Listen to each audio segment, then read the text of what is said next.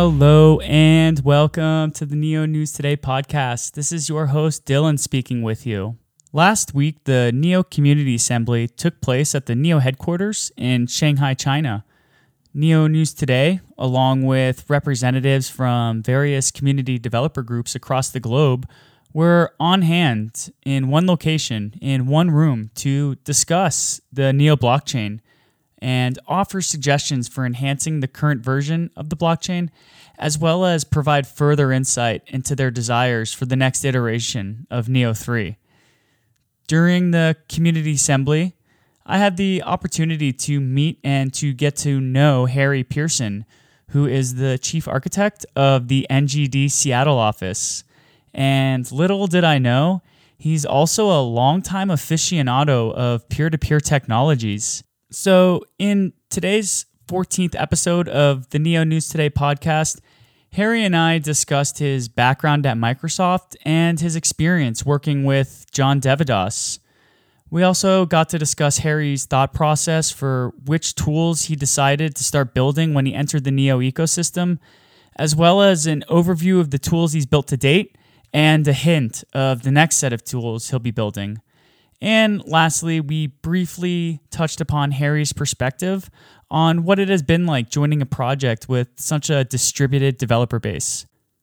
So, I hope you enjoy listening to this conversation as much as I enjoyed having it.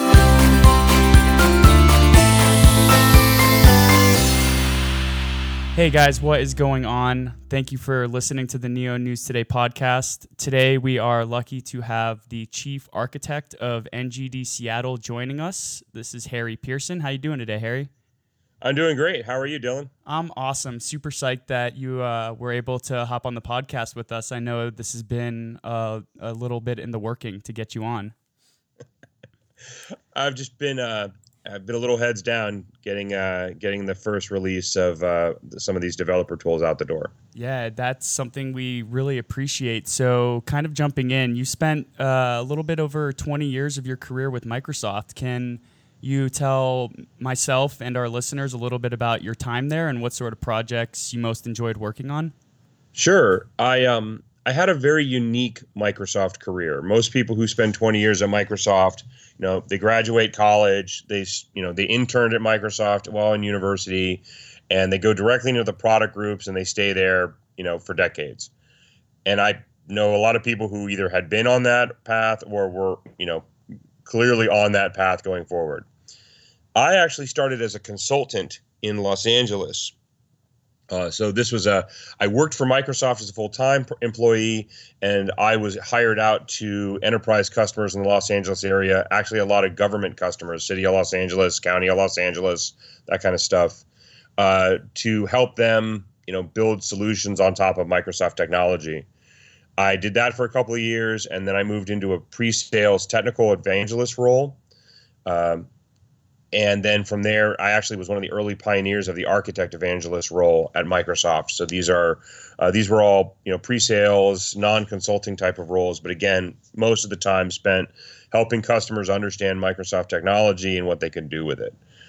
Um, when my son was born I didn't want that that that job would require a lot of travel. It was about 50% travel. Mm-hmm. And so when my son was born, I decided I didn't want to travel like that anymore. So I went to go work on the corporate side of evangelism, and that's actually where I met John. I imagine that uh, that's, those questions will come up more later, but uh, that's where I first met John deVadoss, the director of NGD Seattle.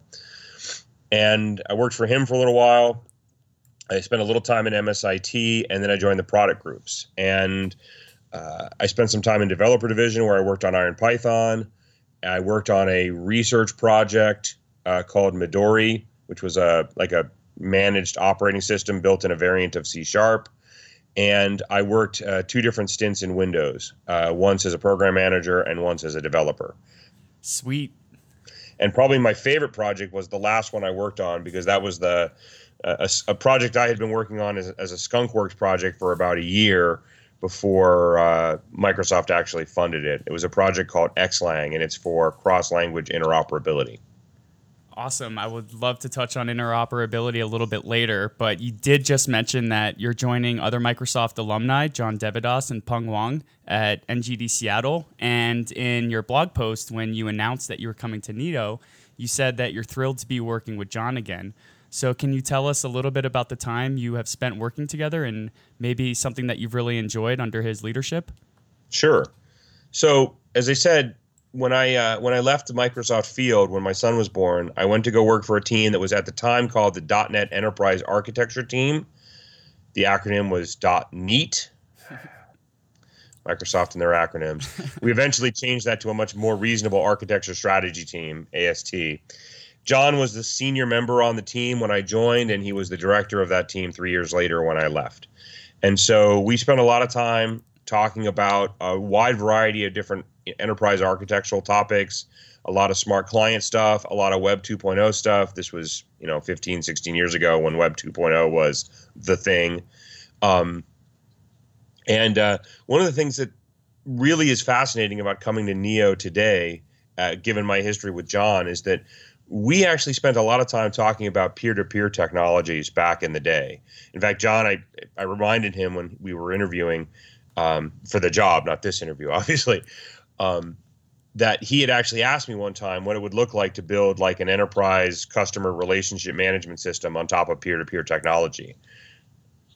Peer-to-peer technology is uh, one of the things that makes blockchain so fascinating. Again, it's not a centralized model. It's this sort of same kind of decentralized idea, peer-to-peer blockchain. They're similar ideas, and so this is an area that John and I have both been interested in for you know nearly two decades. So uh, the fact that I'm getting to work with him now on this technology is a hoot. Frankly, I mean it's both. I mean it's both. It, it's weird to come full circle like this, but it's also an area that uh, obviously I've had a lot of interest in for quite some time. Yeah, so I guess we could say that you haven't necessarily been following the development of the blockchain industry, but rather the blockchain technology and sort of its emergence in the past decade has made it possible for you to build out these P2P st- solutions you've been thinking about for decades. Yeah, I mean, the when you had the, the internet enables all kinds of interesting disruptions, but one of the things that we're seeing right now is you know inexpensive bandwidth, inexpensive storage, and inexpensive compute, which allows you to do things like blockchain types of technologies. Um, you you know if you couldn't afford to store you know gigabytes of data relatively inexpensively and send you know blocks over the internet every 15 seconds and the compute that's required for these types of solutions I mean, blockchain wouldn't be feasible and so this isn't exactly what we were thinking about 15 years ago but one of the things that i find very fascinating about these kind of solutions is that you see a very you see variance in the network right so you don't have uh, every single node in the network has the same capabilities. Like as an example, in blockchain, or at least in the Neo blockchain, you have nodes that are consensus nodes, and you have nodes that are not consensus nodes. So, and I think that there's a lot more interesting things we can do in this space around having um, more variance in these different types of nodes. Like some nodes are going to act as bridges for RPC uh, logic. Some nodes could potentially act as cold storage for uh, for the blockchain so that maybe we don't have to have the full copy of the blockchain on every node. Um, th- these are the different types of capabilities that you can introduce in the network, and you're not limited by what you can put in the center. Uh, so I'm really excited about this from an architectural perspective. And I mean, the truth is that for, for me, it's it tends to be all about the engineering, and so I'm really uh, I'm really fascinated about the opportunities that this technology can provide man, listening to you and Pong and John talk about uh, Neo blockchain and blockchain technology is really inspiring, and, and it kind of lights a fire uh, for me personally because you guys are coming from such a, a, a quote unquote respectable company like Microsoft. Um, a couple months ago, John said in an interview that most mainstream IT people take some time to grasp this shift in computing. So I was wondering if there were engineers that were talking about public blockchains around the water cooler while you were still at Microsoft.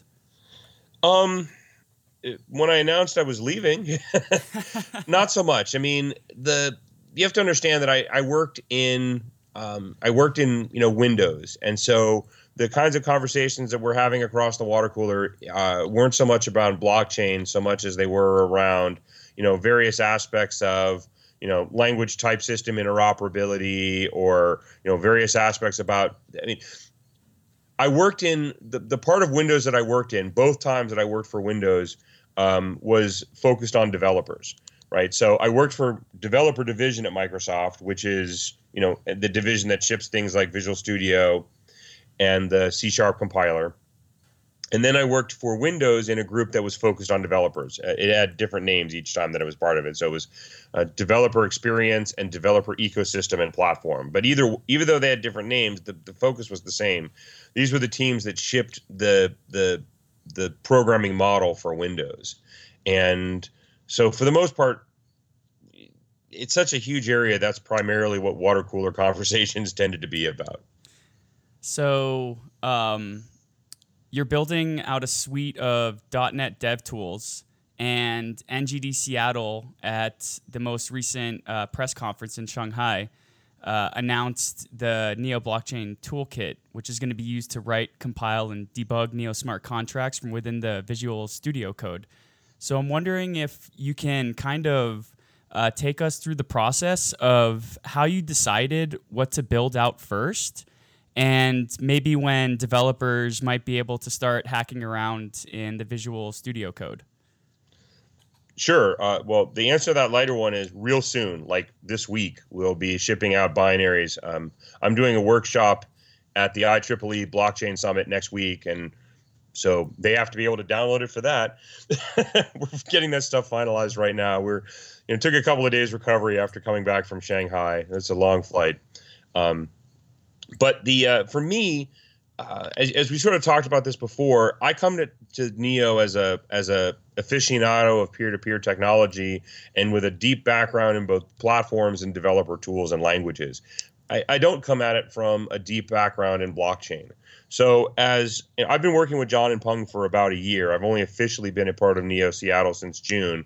Um, but I, I, I don't know if you saw, but John did a prototype, uh, did a demo of the prototype of Neo Express uh, at Consensus back in May, which was in fact before June. So obviously, I'd been building stuff um, before I had made the switch.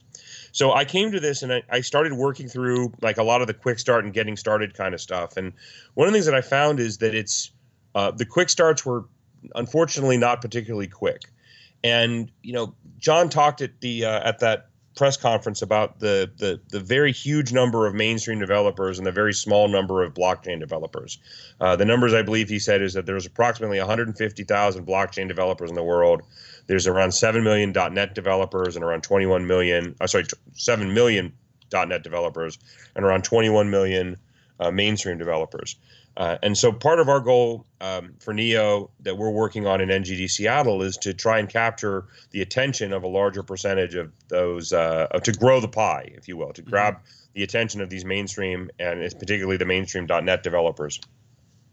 And clearly, one of the things that you have to do in order to capture anybody's attention is to have a good story. And so for me, what I wanted to be able to do is to put together a good story for how to get started.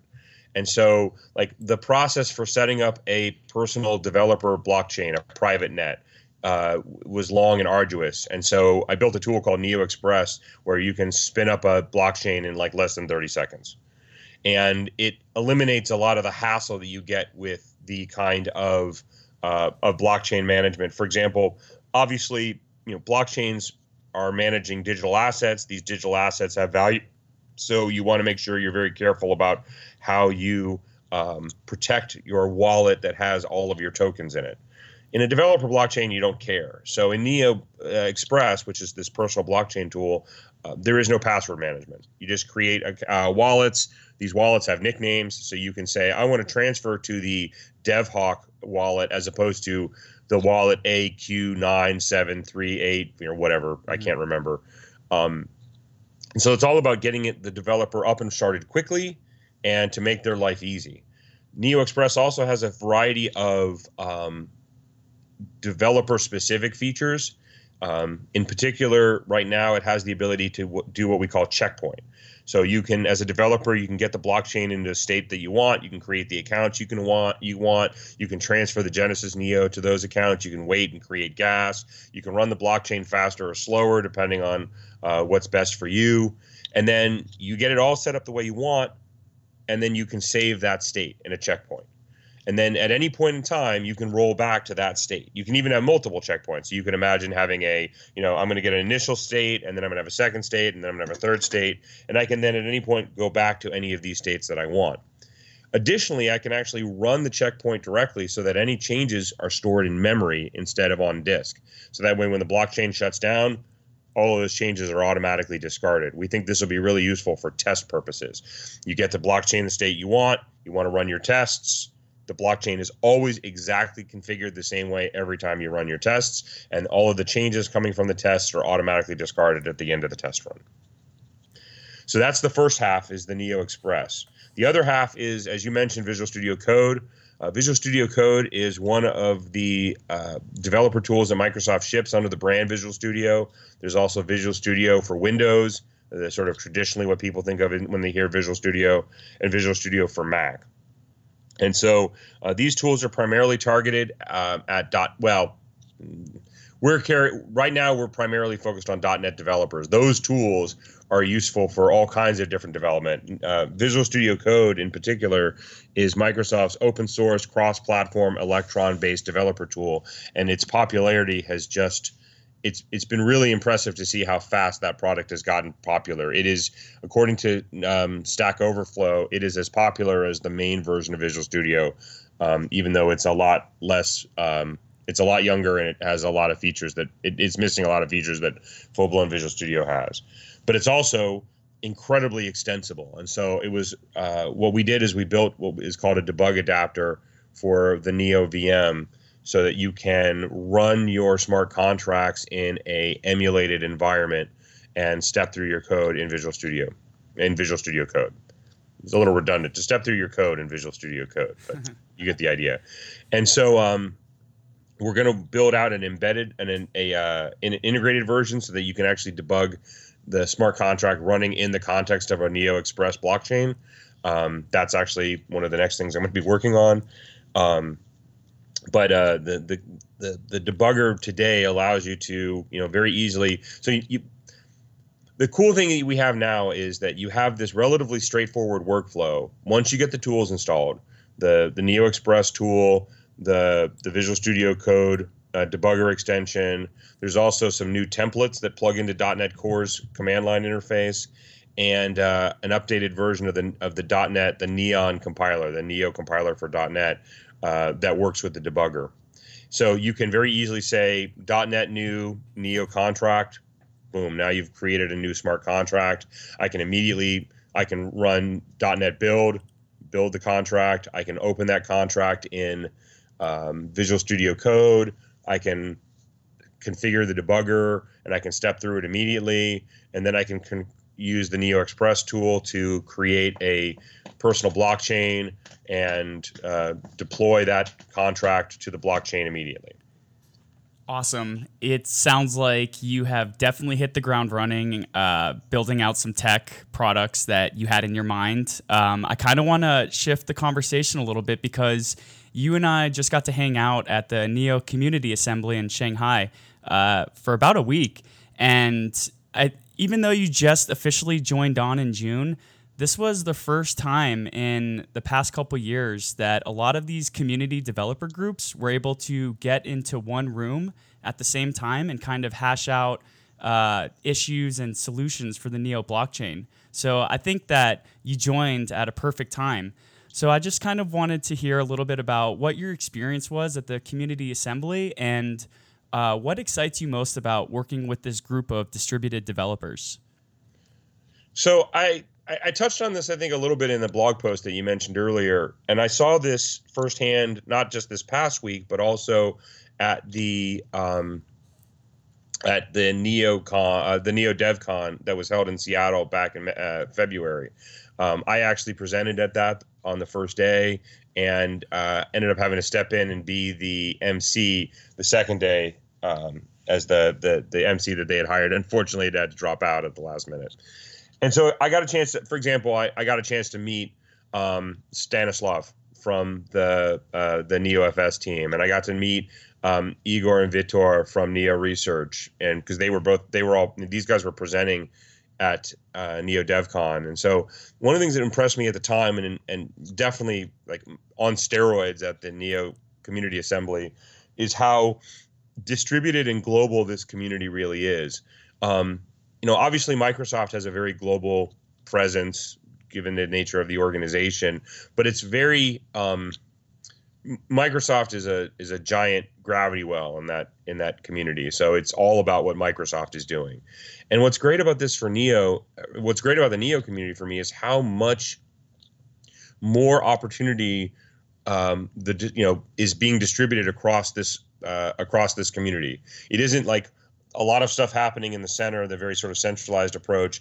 You know, the the guys who are leading the the NeoFS work are out of Russia. The guys who are leading the uh, the the guys who are doing a lot of the um, the work around the consensus protocols and the delegated Byzantine uh, fault tolerance stuff.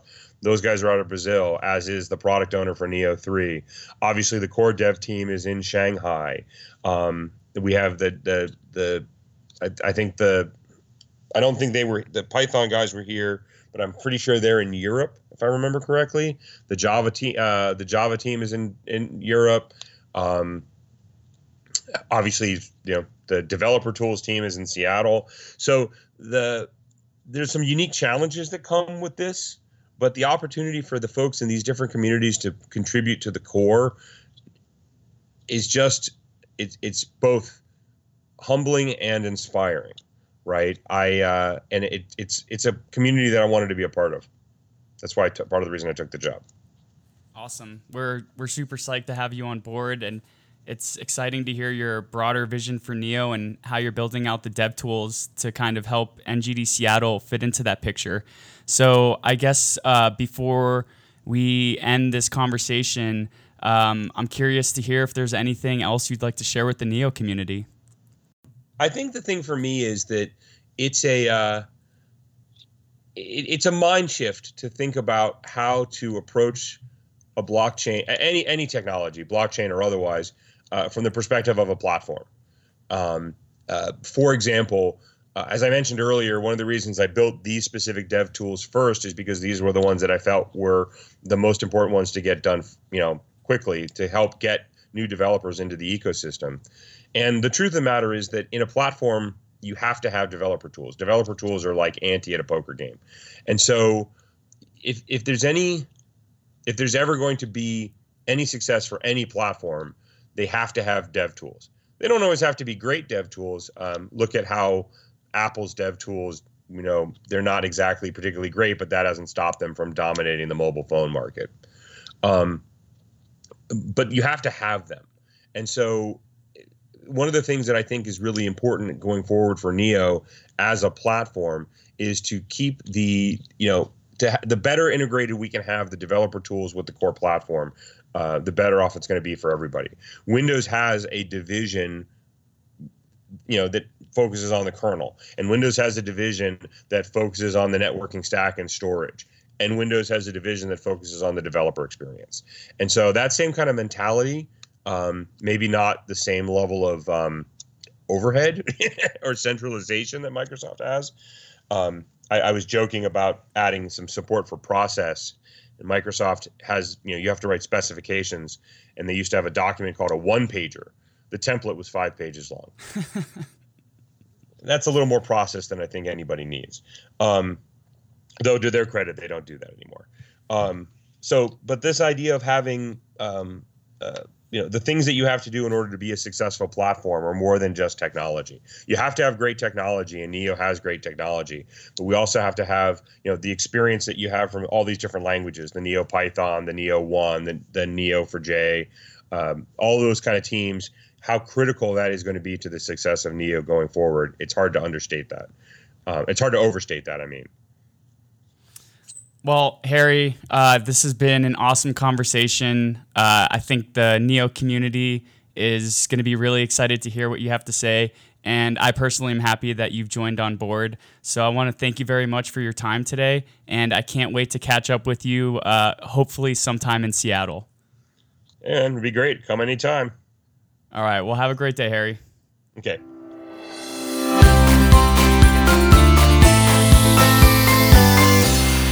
So, what did you think of that conversation? Was it exciting or what?